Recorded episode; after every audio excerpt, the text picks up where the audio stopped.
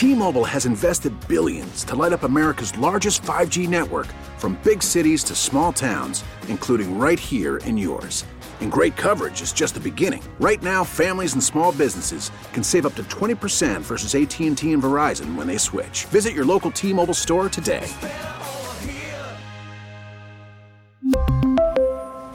Plan savings with 3 lines of T-Mobile Essentials versus comparable available plans. Plan features and taxes and fees may vary.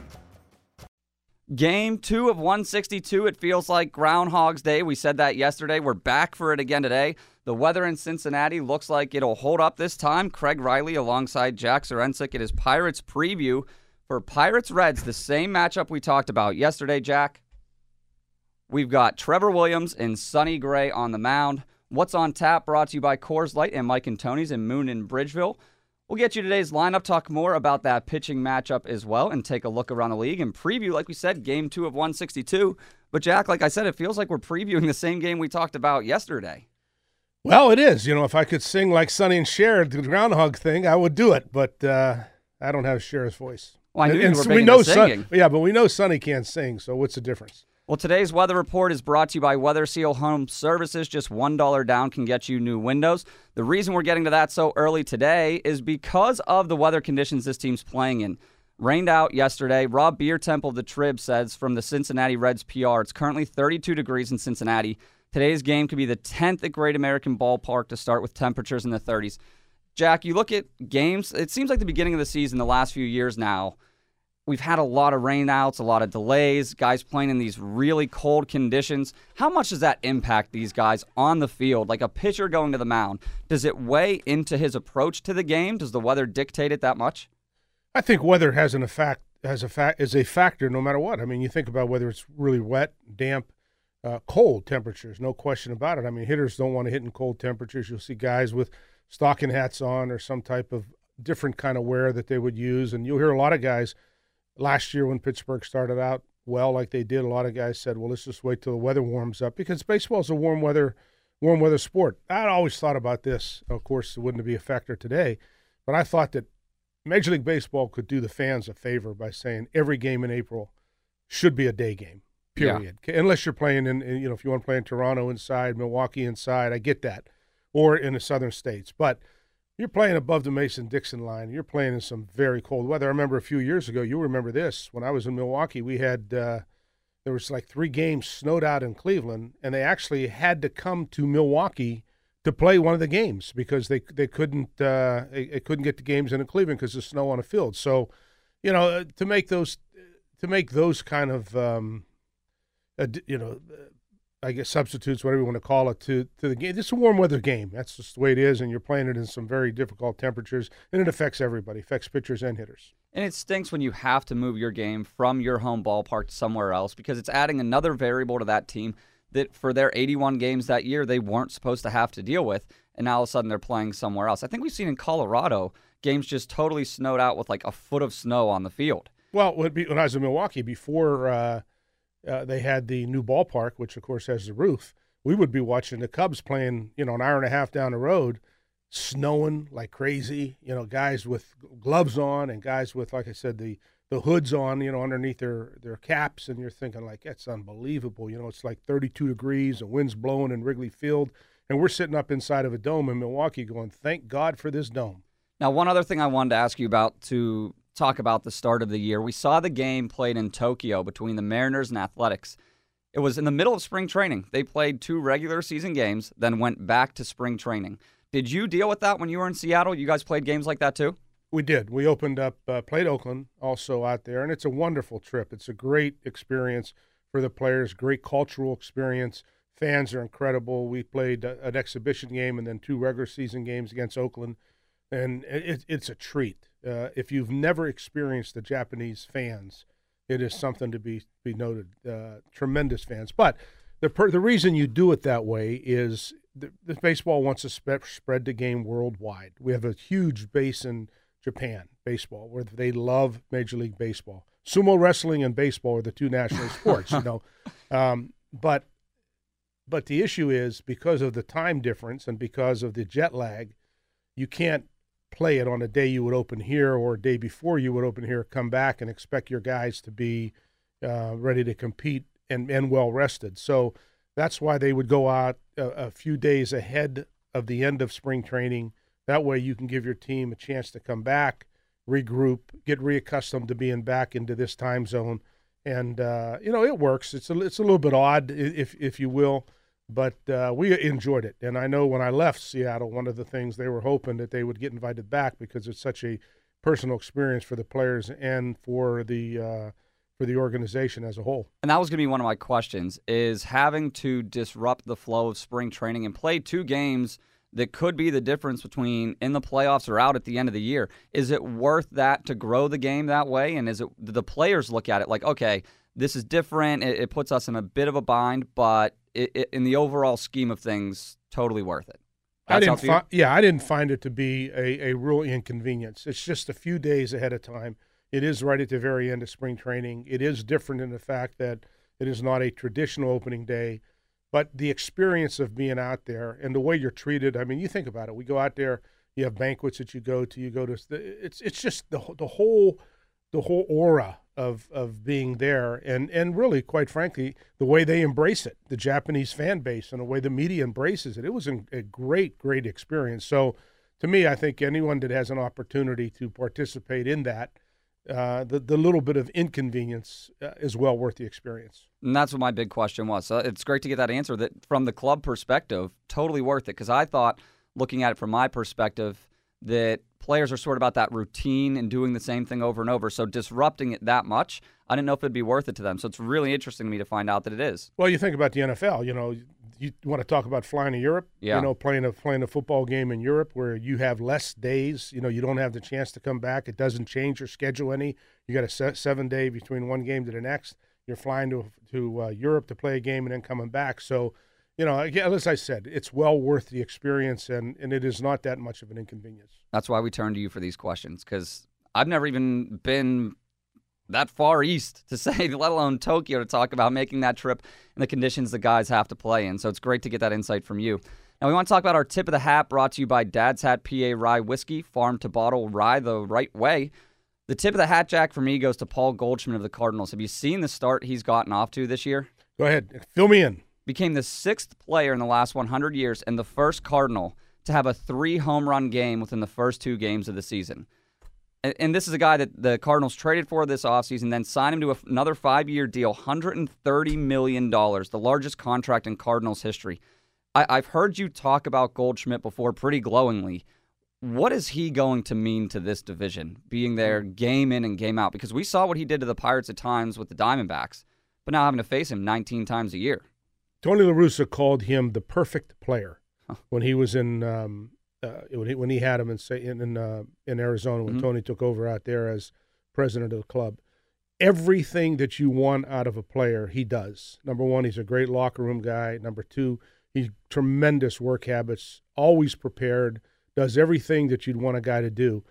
Let alone the fact that he's a Gold Glove first baseman. He's a you know 30 double, 30 home run guy about every single year he's a terrific player. So what's he going to do to the division? He brings a superstar to the division. All right.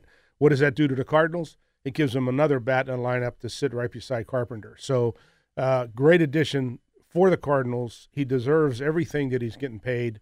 He's a terrific player. And you look at that lineup where he's going to get penciled, and they have him hitting second. And and here's a killer of this too. The draft that he went in that year, he was out of Texas State, San Marcos, Texas. He was an eighth round draft pick. Wow. And think of this in that same draft, four picks apart were, was Brian Dozier as well in Minnesota. Both guys drafted in the eighth round, both guys four picks apart. Both guys have been stars in the major leagues. So this is what I look at it from the Pirates' perspective. That we talked about it a little bit yesterday. The division getting better overall but you bring in a guy like Goldschmidt, and I thought, okay, they traded for him one year. Deal with him one year, get him away. Now, five more years of this guy. He doesn't seem like the guy either. His game feels like the type that's, I don't know, not going to just drop off out of nowhere. It feels like he has the longevity for the next five years to be somewhat miserable. The other thing is that St. Louis is one of the best cities in Major League Baseball to play in. Um, the fan base is incredible. They, they, they draw continuously every single year Uh, it's a it's a it's a very comfortable city to live in. You don't have the expectations, or, or I should say, you don't have the hoopla that you have in New York, or you have in an L.A., or even a Chicago for that matter. So you know, it's kind of this relaxed atmosphere. One of the best franchise on all of baseball. You go through the history of baseball, and you start talking about what franchises are great franchises.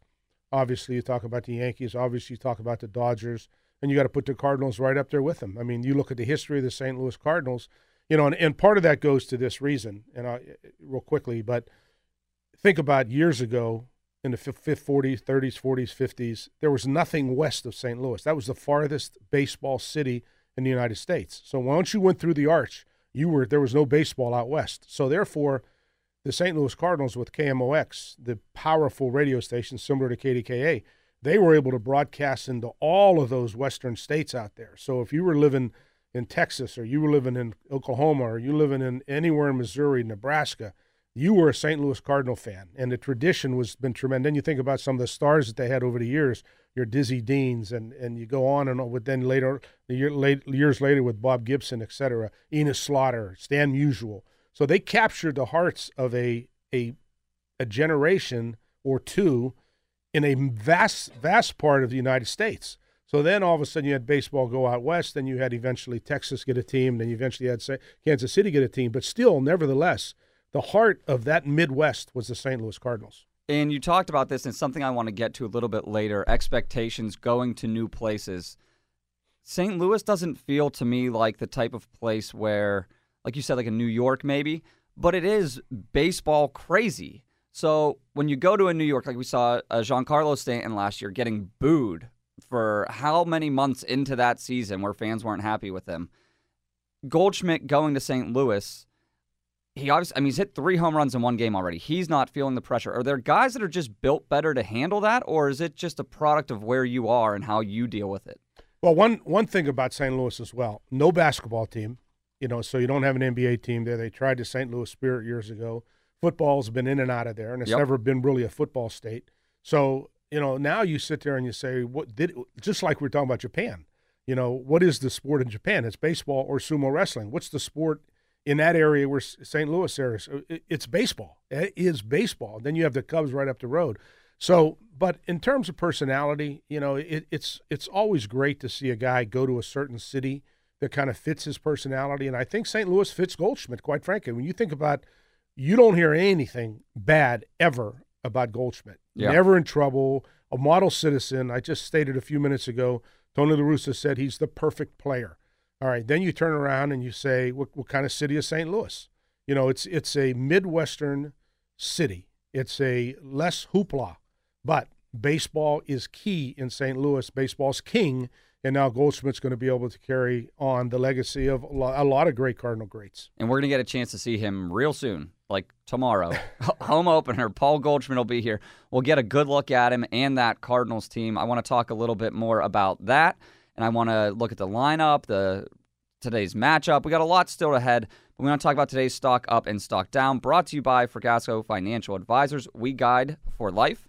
The stock up to me, we talked about how impactful Goldschmidt has been but the stock up is the Brewers. They open the season taking two out of three from the Cardinals. Stock down then looks like it's the Cardinals. As we've talked about, the battle back and forth in this division this year, it's going to be a power struggle. The Brewers are a team that sort of, I think, surprised some people last year, looking to sort of set the tone this year that they're for real. They don't want to be the surprise team. They want to be the team that is there from the beginning, maybe start to finish. When you look at the division, do you see the Brewers as the leader, is the top team in it? Do you see it as the Cardinals? I have one team, but I want to see who you thought, if you had to project out the division this year, who probably wins the title. I would still go with the Cubs, you know, simply because of they're they're young, they've got so, such offense, they've got veteran pitching, and they're going to be able to do something as time goes on. They didn't make any big splashes this winter, but that doesn't mean that the Cubs aren't sitting there saying when the time is right and with right right players available, we're going to go make a deal. Um, you can't take anything away from a club that's won a division. Mm-hmm. You just have to always respect that. But then you look at uh, Milwaukee and say, what did they redo? They re- they what did they do? They re- re-signed Mike Moustakas. That's really good.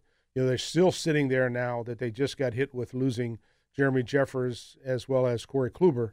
I mean, um, uh, Knebel. Knebel, Corey Knebel.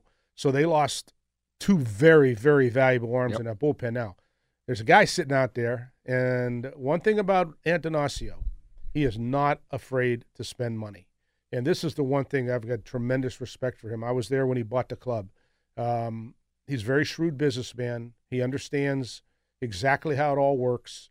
And when you think about Milwaukee drawing 3 million fans, one of the smallest fan bases in professional sports, one of the worst or, or the least lucrative TV or radio contracts. However, they're willing to get guys in that ballpark and they're willing to go make additions when they have to. What they did last year to bring in the MVP, think about signing a player That was huge. that ends up winning the MVP for you, trading for a player, and then going out and signing Lorenzo Cain, who was original Milwaukee Brewer. You know, they brought him back. So now you think about what this club is offensively. Now, that said, you can never count the Cardinals out. So to me, those are the three clubs to beat. And that's the thing with the Cardinals. I just feel like every year, no matter what the expectations are, they're still in it. They're they're either the team to beat or they're going to fight you to the very end. One uh, team you mentioned that you like is the Cubs this year. Yu Darvish had a rough outing, two and two thirds, gave up two hits, three earned runs, walked seven yesterday. Did you have much experience going against him in Seattle? Yeah, you're uh, familiar with him, right? Sure, sure. I mean, he signed with Texas. He's a huge money guy, signing out of out of uh, Japan. Uh, Yu Darvish was a good pitcher. Now, coming off of an injury, Mhm. you never know. So the one thing you have to be careful with in the middle of the season, if you remember, let's go back a year ago, first month, two months of the season, everybody was writing the Cubs off. Yep. You know, oh, Cubs are done. Yeah, but, but- oh yeah, okay. Well, then what happened? They made a run at the end, and uh, you know who's who was counting on Milwaukee, you know, to do what they did. You know, so I think what happens is when you look at some of these guys, like a Yu Darvish, the talent is there, but he hasn't pitched. So now he's coming back off an injury. What is Yu Darvish? Again, it's the same question mark. What is Yu Darvish? I don't know. But what was Yu Darvish? He was very good at one time. So what are they going to get? Remains to be seen. But it, he is a talented pitcher. It's just a matter of whether or not he's healthy. Darvish is one of those guys that started his career in the American League, made the move to the National League later on. That's what we're going to see from one of the pitchers in today's matchup. I want to get to that. We'll hear from Clint Hurdle coming up next. Take a look at today's pitching matchup, which features, like I said, a guy going from the American League to the National League. And I want to get Jack's experience having been in both leagues, ask him about the impact of making that transition, what it does for guys going from one to the other, what the advantages and disadvantages are. As the Pirates have a guy in Chris Archer that's looking to really settle into the National League this year. That's all coming up still here on Pirates Preview on Sports Radio 93.7 The Fan. Back on Pirates Preview Show, Game 2 of 162, Pirates and Reds. 93 7 The Fan will be saluting youth baseball and softball players throughout the year. Keep listening for details on the Community Bank Player of the Game. We teased to it talking about today's pitching matchup. We got into it a little bit yesterday because it's the same pitching matchup today as we had yesterday. Today's pitching matchup is brought to you by Flynn's Auto Service, your hometown tire and auto service experts. Jack and I had talked yesterday about Trevor Williams and what he did last year, the final 13 starts of the year, posting the 129 ERA, and trying to replicate some of that success this year. There's an interesting piece on MLB.com if you go to the Pirates uh, website about Williams and how he's viewing what he did last year. The second half ERA was 138 overall. They talk about he had a nine start struggle last year. He allowed 37 runs in 41 innings. That's how bad the first half was as compared to the second half. Williams talked about getting embarrassed and said, I can't repeat that. I can only do better or worse. Jack, from what you've seen of Trevor Williams, does he strike you as the kind of guy with his pitch arsenal and he acknowledges that he knows what he has? Hitters know what he has. He's just going to be aggressive and come at them. Does he strike you as the guy with the right sort of mentality to be able to pick up where he left off? Obviously, not to the tune of a 129 ERA, but at least carry on that success he had from last year because he said he pitched angry. That's what happened. He got angry at how he pitched early on, carried that into the second half. Does he strike you as the guy that will keep doing that at the beginning of this year and be able to fix the problem he had of that really slow start? The answer is yes, with a caveat. So when they broke spring training, uh, was it Tyler Glasnow that they had given the fifth starter spot Mhm. to? And listening to the club in, on spring training and watching what Glasnow had done, et cetera, I thought that Williams should have been the fifth, the other starter. I just thought he was more consistent. You know, he was what he was. He, he's going to keep you in ball games all the time. I understood the Glasnow scenario because of the big upside and you know all that. All right. Well, then when Williams got his chance, he got shelled in L.A. If you remember that. Yep. First outing. But the thing about Trevor Williams, he's very confident, very um, he, he's very succinct in what he does. He knows location. He understands how to add and subtract, move the ball in and out, up and down. He uses all four quadrants in the strike zone. So that said, those are all good, positive things for for him. Now, I think the ones, the people that will go after him will say he doesn't have the wipeout pitch. Mm-hmm. He doesn't have that that slider that some guys have, or the changeup, or the devastating breaking ball. It's all about location. So for a guy like this, he has to be fine day in and day out. He has to execute day on and day out. He's been able to do that. Now, as you just stated, is he going to pitch the tune of he did the second half of last year? No, I don't think so. Even because, he's admitting probably not. yeah, who can? who can pitch to that tune? You know, but he was on a roll. I think he's a good major league pitcher. Is he a star? I just think we'll have to wait and see to see if he can continue what he's doing, and if and if this ability to execute and pitch to the way he pitches, if this if this is something that once he's been around the league now for a year, that the league doesn't know what they're getting when you face Trevor Williams. Now, I mean, forget the fact that he was that good last year. One of my favorite things about Trevor Williams was how he got his way to Pittsburgh. The Pirates had sent uh, pitching coach Jim Benedict to the Marlins, and as part of the compensation, it was a Richard Mitchell for Trevor Williams trade. Pirates got Trevor Williams in return, but it was known that that was to complete the trade of the pitching coach as a GM, did you ever make a move, player for coach or anything like that? Like, how unusual was a move like that? Because that was the first I'd ever heard of it. Well, what was one of the great trades in Pirate history? Uh, think about this one. They traded Manny Sanguillen to the Oakland A's for Chuck Tanner. That's right.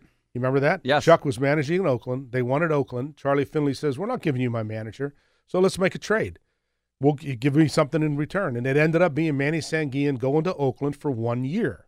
At the end of that year, Chuck came to Pittsburgh as the manager. At the end of that year, they traded back and brought Manny Sanguillen back here, and he became the you know one of the World Series heroes. So it happens. There's time, and, and it's happening a little bit more and more now. Um, it used to be you're not going to stand in somebody's way, you know, but okay. now I think that it's a little different now, and I, I think you'll see a little bit more of this going on. That's what I'd wondered. Were there roles in place before that you could even pull off a deal like this? Because everybody knew the trade was Benedict for Trevor Williams, but they threw in like the Richard Mitchell, so it was a player for a player. So do you have to work the system as a general manager to make that deal happen? Like, is there is there a behind the scenes deal? Like, we're sending you this guy, then we'll make this trade, and that completes it. Well, I, I will say this: there was another guy involved in that trade too. Was Mark DelPiano, you know, who was one of the pro scouts, mm-hmm. and um, they were uh, Miami was offering Mark DelPiano the farm director's job. That's right. I remember that. Which, quite frankly, you wouldn't stand in somebody's way to go from a pro scout to a farm director's job. You just wouldn't do that. But then they have this, they, they really want Benedict. And, you know, I think Neal just said, no, we're not giving up Benedict and DelPiano unless we get some kind of compensation back. And it ended up, you know, they were very close friends with Mike Berger, who Mike Berger was the assistant GM in in uh, in uh, Miami. So there was a personal connection there, and it is and it ended up that's what happened. So the two two guys went to Miami for eh, uh, for uh, Trevor Williams, and by the way, Mark DelPiano is with somebody else right now. I'm not sure who it. I can't remember exactly who it is, and Benedict's is with the Chicago Cubs right now. So there you go. And that was the thing I remember from the fan perspective when that was going on because Benedict was all the talk. Him and Searage were the reclamation guys. They were fixing all these pitchers, and the Marlins were interested in him. And then the scout that they wanted, it felt like the Pirates were getting looted because people had started to recognize like they they figured something out here because that was when they had gone from the losing streak to winning, and it it was worrisome seeing. You're going to lose Benedict. Can Ray do it on his own? I feel like Ray has proven himself, Ray Searage, the pitching coach, that the reclamation projects can still be done. You can still get the most out of these guys. But then you end up with a Trevor Williams. I'd say a win-win for the Pirates overall. It was, you know, and I know Jim Benedict real well because we worked together with the Dodgers. Jim was um, minor league coordinator, pitching mm-hmm. coordinator, bring him to the big leagues as the fixer. You know, if someone had a problem, they'd bring him up here to spend a little time with him. And and uh, Jim had a great reputation of being able to get into guys' heads, and if he had a chance to work with them for a period of time. But in this particular case, it worked out real well. I mean, that was a really, really good acquisition, a very smart acquisition by the Pirates in acquiring Trevor Williams in this particular deal. On the other side of this pitching matchup today, we have Sonny Gray coming to the Reds via trade with the Yankees. Former All Star was solid in 2017 with the Yankees, had a rough year last year, a 4.9 ERA. But I'm always intrigued when a guy makes the move from the American League to the National League, getting to face the pitcher instead of the DH, and just maybe guys not knowing them right away. Having been in both the National League and American League, is, is that a pretty standard role you can go by that the a guy a pitcher specifically from the American League to the National League, you expect to see that uptick? It used to be years ago that when a player went from the National League to the American League, it was more of a struggle for a player than from going from the American League to the National mm-hmm. League. You know, it just for some reason that's just the way it was. Um, but that's changed a lot now because you have interleague play, which now you see interleague teams through the course of the year. You have your natural rivals, if you will, where you're playing every single year in the other league. Pittsburgh's is Detroit, mm-hmm. you know, so and then you're playing all the all the other American League teams. And then you see a lot of guys in spring training. So and guys are jumping clubs more and more than they ever did before, jumping leagues, etc. So it's not as prevalent as it was. But that said, Sonny Gray coming over, and, and I think more of it has to do with the, here's Sonny Gray, first round pick by Oakland a few years ago, was a really good pitcher the first couple years there. Pitcher's ballpark. He had good stuff, good curveball, great command of his stuff. He's an undersized guy. And by that, I mean when you're talking about right handers that are under six foot tall, uh, there's good ones, no question. But over a period of time, history tells you that those type of guys seem to wear out a little quicker than like the big physical right handed pitchers. So, you know, Sonny falls into that category. So, what is Sonny Gray? I don't know. And now he's headed to a hitter's very, very yeah. hitter friendly ballpark. So, it'll be interesting to see how he approaches this and, and, and how, what, what kind of results he gets.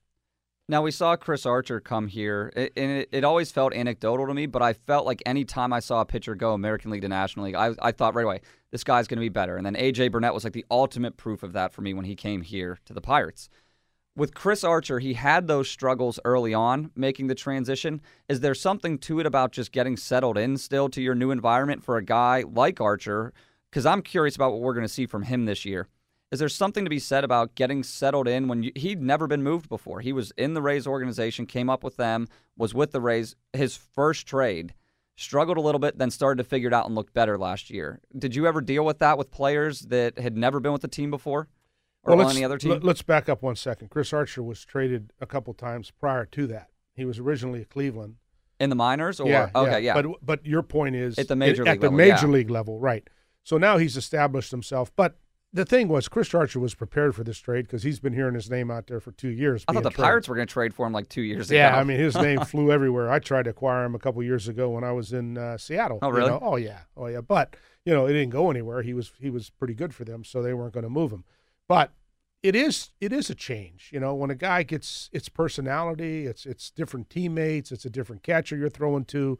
There's a lot of things, and everybody, it, every individual is different. Some guys hit the ground running, like they walk in the locker room and like, "Here I am, the savior. You guys can rally around me because I'm the Verlander. I'm taking it to the next level." Yep. You know.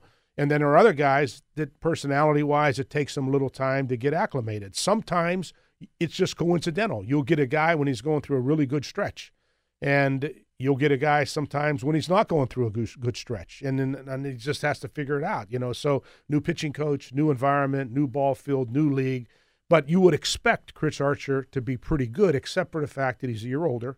But the issue is, I mean, he's been a big strikeout guy, and now he's pitching without a designated hitter. And by the way, he was pitching in the American League East. Yeah. So, you know, when you're going against Boston, you're going against New York on a regular basis, eight or uh, 19 times a year, you know, it's that your your advantage of going to anywhere else in baseball, you think would work on your on, on to your benefit. So you talk about the different personalities and when you trade for them. If you get the guy that's sort of the laying back a little bit and you have to get that out of him, who does that fall on? Is that the manager to try and bring him in, or is it like inside the clubhouse? Is it the team of trying to create that bond and make him part of the 25 guys that are there?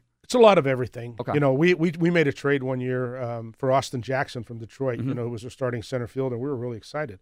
And um, Austin Jackson had like the month of July hit like 360 you know. And so we're figuring, okay, we're getting it. We didn't have a center fielder. We were playing with two young kids out there, and we thought that Abraham Almonte and and uh, a guy named Jones, James Jones, you know. So now we got a veteran guy who's been there. He's on a winner in Detroit. He had a terrible August. I mean, it was just brutal. You know, he came over high expectations. Yeah. Everybody wrapped their arms around him, but it was just like, you know, it just he played there, and we missed the playoffs that year by one game. You know, and we're like, here we here we are. You know, we got our center fielder. He just didn't. He had a horrible August. He had an okay September. So you just never know. You know, you you hope you hope you get a guy. I remember when I was with the Mets many years ago. We were chasing the Cardinals. We were chasing the, the Cubs. This was before the 86 World Series team, Mhm. 82, 83, 84, 85. Like every year, Cardinals make a trade. They get the perfect guy that comes in, and all of a sudden, ah, they got the guy that got him over the top. The next year, boom, they got the guy. You know, they just went there and they they uh, excelled. You know, and as a result, we were still building, and we ended up, you know, finally in '86, we caught everybody and won a World Series. And that's what it, you mentioned the Cardinals. That's my nightmare team as a Pirates fan. It felt feels like every year they find a new guy, just put him in. Yeah, he just fits right away, and he's crushing it again for them. Paul Goldschmidt this year, the guy we talked about earlier, just the nightmare. But let's take a look around the league now, Jack. The look around the league brought to you by Fox Chapel Advanced Dental Care. Uh, Bryce Harper hit his first home run as a member of the Phillies, and something we had talked about is going to a new team and expectations. And I wanted to sort of ask you I mean, you had the experience of signing Robinson Cano to that big deal in Seattle. When a guy signs that kind of deal, is it just about his personality and how he can handle it? Or is there no way that there's not some sort of pressure they feel? Because I imagine for Harper, getting that first home run this early is probably a weight off the shoulders. Again, it gets down to personality, but it you know a lot of guys view themselves. Although even even at the time that he came out of high school, um, you have to go back in the history of Bryce Harper because he never graduated high school. He took the GED so he could be eligible for the draft, et cetera. You know, so uh, that's an extraordinary circumstance. But he always was the guy. You know, I mean, even so there in Washington, even though he wasn't making the money, his bonus was through the roof he had all the expectations on him. Now he goes to Philadelphia after this fanfare. Manny Machado goes to San Diego. You know, you have all this different fanfare, and it can affect the player. You know, I mean, everyone's expecting you to be the savior. Um, the great part of it is one of the best hitting parks in baseball.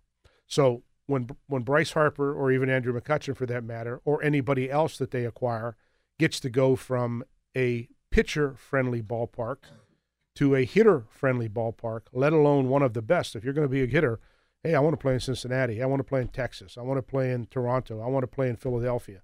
Those are places where an offensive player can really, really excel. So I think some of that will play into Harper. I think when Harper hits a couple baseballs that that are like five feet over the fence, you know, as opposed to a fly out at Yeah. the warning track compared to what he was what it was in Washington, he's going to be real happy that he's in Philadelphia. Well, I'm glad you mentioned Andrew McCutchen because that was something else I wanted to ask you about then. McCutchen in Philly, I feel like this is the first time in his career at the major league level he's not on a team where he's looked at to be the guy in the middle of the lineup. Do you have expectations for him this year? Because we saw those last couple of years were not the Andrew McCutchen anybody remembered. Do you think there's a chance he gets back to that with the the lowered expectations hitting leadoff for the Phillies a little bit now, and just the protection he has that he frankly we'd heard him say here in Pittsburgh wanting more protection in the lineup. He didn't have a ton of it last year in San Francisco, but looks like a different ball game for him in Philly now. Well, it could be, but you know he is a number of years older. Yeah. You know, and you know he doesn't throw like he did at one time, although he never threw great. He's was, you know, he's he's lost some steps in terms of stealing bases or defense in the outfield. Although he's playing a corner now, which is good. But it's all going to be about offense, you know, Mhm. and the fact that he is for the first time in a real hitter-friendly ballpark. So that should that should really benefit him. And I think if you look at the numbers, I think McCutchen's always been a really really good hitter in Philadelphia. So what is McCutchen? Let's say three years removed from the Pirates, three years older from the Pirates, uh, a, a surrounding cast around him that was better than maybe he had here. It it's hard to say because you don't know how much age is going to tie into it. The positive is he's in a really good ballpark to be a real good hitter. Now he's a leadoff hitter there. How when he first came up here and then his career progressed, there was always talk about where he belonged in the lineup. Where do you see maybe throughout his career what sort of hitter he was? I always thought more of like the one or two hitter. They wanted to hit him second here, and he didn't He didn't want to. He wanted Yeah, to well, they hit did make it. They did put him in a second spot. Yeah, and that, remember. that didn't go all that well. No, and he wasn't too happy no, about it. not at all. So, do you view him and a player like that? Because his skill set is so different and that he gets on, but he has power too. To me, that felt like it had always been a great leadoff hitter, and that's what he gets to be in Philly now.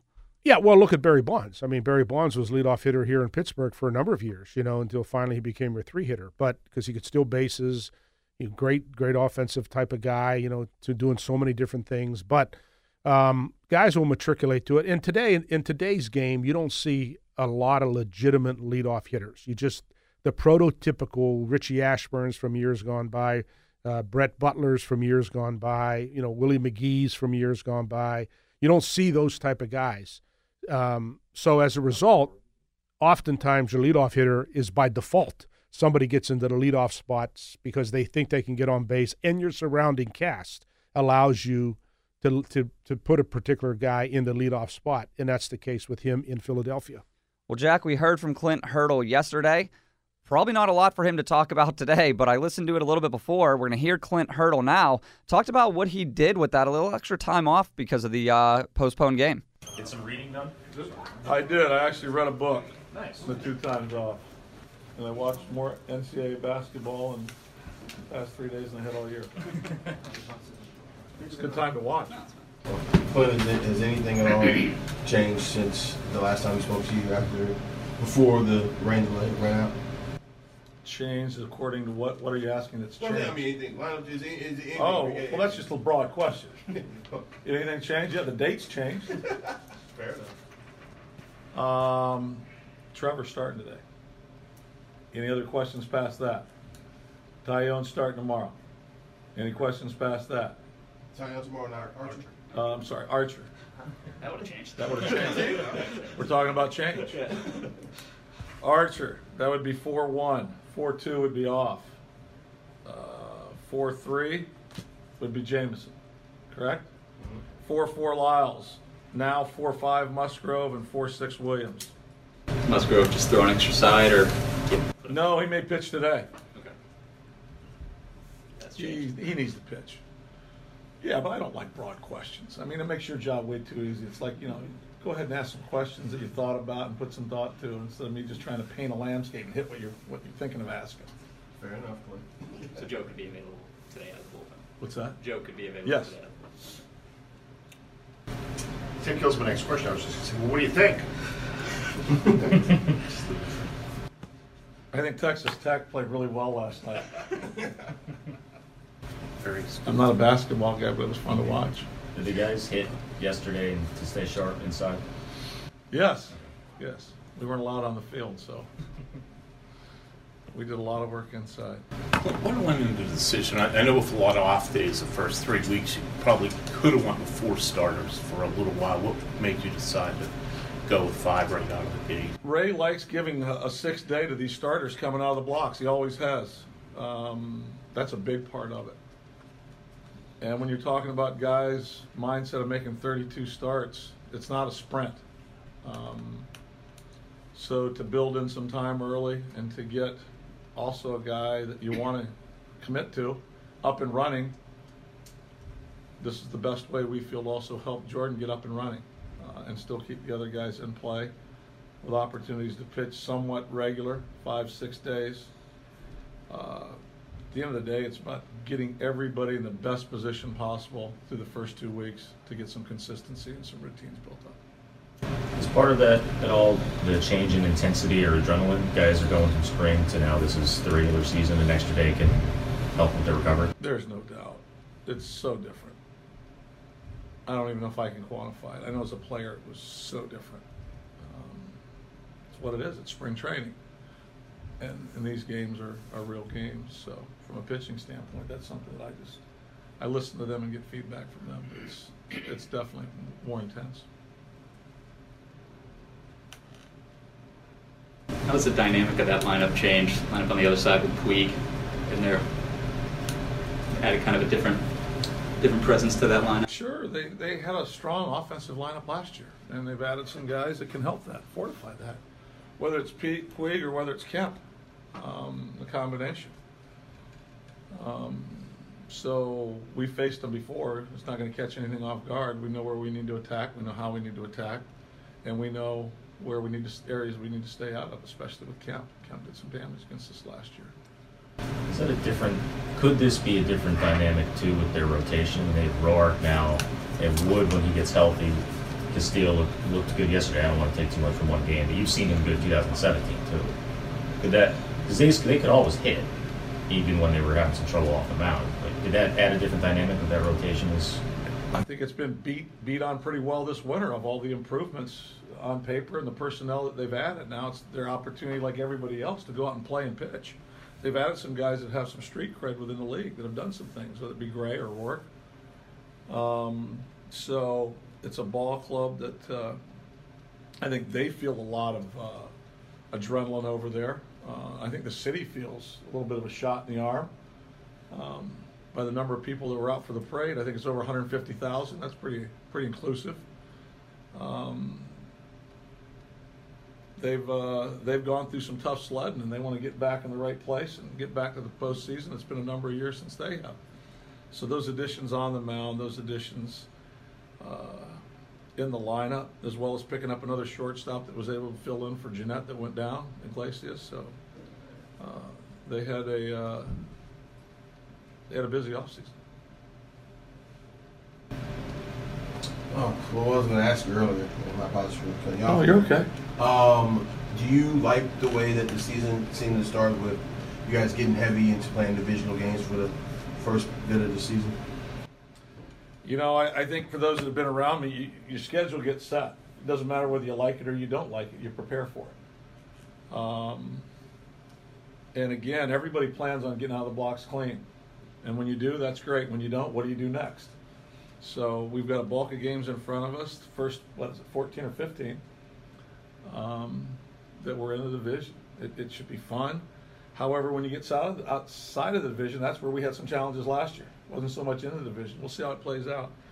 Um, it's more opportunity for us to play against people we know better, we have more experience with, probably, which we'll see how that plays out.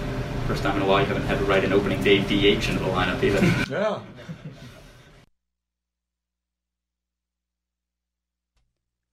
That was Clint Hurdle. We're going to hear, or we're going to talk more about today's matchup coming up next. We'll get you today's lineup. I'll tell you about the one Pirates player in today's lineup that has pretty great career numbers against Red starter Sonny Gray. And we'll look at what yesterday's postponement does to the rotation. That's all coming up next on Pirates Preview. Pirates preview back for one more second segment before we send it off to Great American Ballpark for game two, the second time we'll send it to Great American Ballpark for game two of the season. Let's check out today's lineup. Today's starting lineup is brought to you by the Rogers Insurance Group. The power of relationships is how we do business. Jack, uh, not a lot different from yesterday. In fact, the exact same lineup. Frazier, Marte, Dickerson, Bell, Cervelli, Kang, Cabrera, Gonzalez, Trevor Williams on the mound for the Pirates. The one change that we saw from the opener to the second game for the Reds is Matt Kemp in the lineup hitting fifth. Matt Kemp has somewhat decent numbers, albeit in a small sample size against Trevor Williams, two for five, but he has two or three for five with two doubles and three RBIs.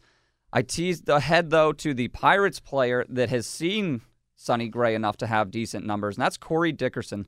Five of 17, two home runs, four RBI in his career, 294 average, 925 OPS. I have, I said it yesterday, I, will say it again today. I have high expectations for him after a pretty good opener in game one. Yeah, and again, he's hitting in a three spot, so it'll be interesting to see how he approaches his game this year. Last year, he went to uh, try to hit for average, which he did. Um, he has had power in the past, so it'll be interesting to see the, the, the little switch for him in the lineup and, and how he produces for the Pirates. They're counting on him to drive in runs.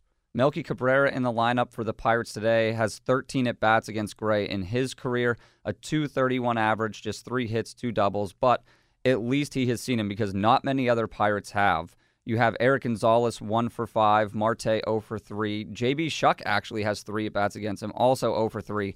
So it'll be really interesting to see Sonny Gray making that debut for Cincinnati, moving to the National League, and not a whole lot of the Pirates familiar with him that has to think, like we had talked about, moving from the American League to the National League, gosh, just not knowing you, that has to help Gray today, I would think, right? Well, it should, but it depends on your stuff. Sure. You know, so if you're sitting up there and you're looking at a really nice fastball to hit, You know, it doesn't matter where he played, what league he was in, or who he is. You know, if it's a good ball to hit, you're going to hit it. So, you know, I, I'm curious to see how he pitches in a small ballpark and what is the Sonny Gray that I knew from like five years ago. Yeah, because the player that you saw a lot was the dominant athletics pitcher. I mean, he was an all star at one point, but like we talked about earlier last year, a really rough year for the Yankees, and they were just ready to move on from him, it seemed. Uh, the injury report for today brought to you by WMC Western PA Physicians in Robinson and Imperial. We have some news on Jordan Lyles, was on the IL with a side injury.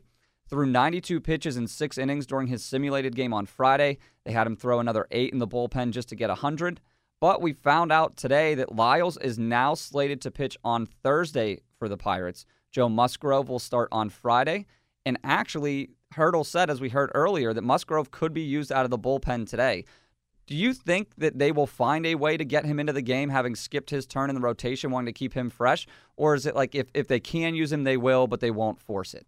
Yeah, in a perfect world, you know, what you hope for is William goes seven, and then you turn it over to eight and nine, and Right. it's all over to, to Keone Kela and uh, Vasquez. You know, that's what you would hope for. But in a scenario where you might mix and match, or you might get a guy an inning or so, or depending on what happens to Williams today, if you need a guy to give you some innings, then I could see him going earlier, you know, to um, uh, To Musgrove. to Musgrove. So it's yeah, more likely that we would just see him in a role where Williams doesn't last long, not maybe thrown into the seventh inning per se.